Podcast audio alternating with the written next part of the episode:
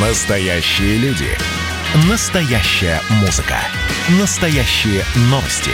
Радио «Комсомольская правда». Радио про настоящее. 97,2 FM.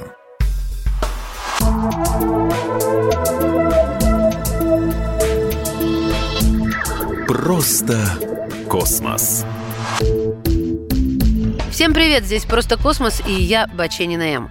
12 апреля 1961 года старший лейтенант Юрий Гагарин на корабле «Восток-1» облетел Землю на высоте 302 километра со скоростью около 28 тысяч километров в час и открыл новую эру в истории человечества.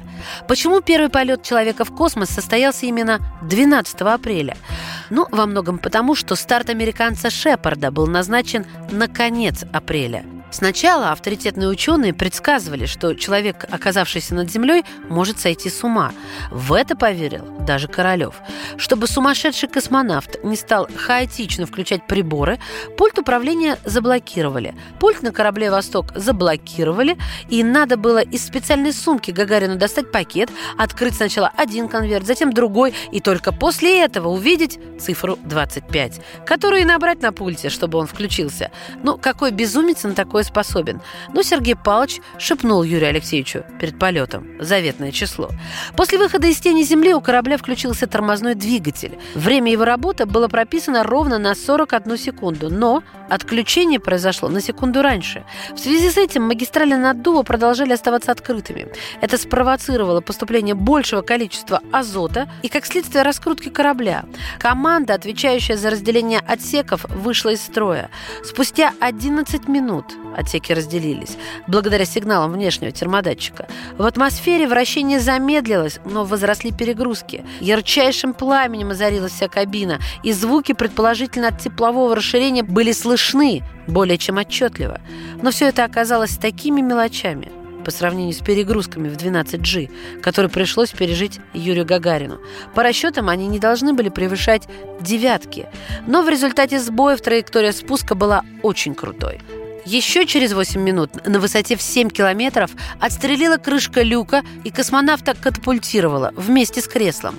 В мгновение сработал тормозной парашют, вслед за ним раскрылся основной, который выдернул Гагарина из кресла. Вместе с креслом улетел контейнер необходимого аварийного запаса, хотя он должен был висеть неподалеку от космонавта. Конструкторы не снабдили скафандр баллонами с кислородом, и чтобы дышать, нужно было открыть специальный клапан дыхания, а его притянуло затянуло той самой оранжевой демаскирующей оболочкой, и на открытие ушло несколько минут. Дополнительно на высоте 3000 метров сработал запасной парашют. Юрий Алексеевич спускался под двумя куполами с вертикальной скоростью 5 метров в секунду. Управлять им было невозможно, и практически весь оставшийся полет он летел спиной вперед. На высоте 30 метров ветер удачно развернул его и позволил осуществить мягкую посадку. Юрий Гагарин благополучно коснулся Земли в 10 часов 53 минуты. Из-за ошибки 106, а не 108 минут продолжался полет. Но, впрочем, какая разница? Гагарин, мы вас любим.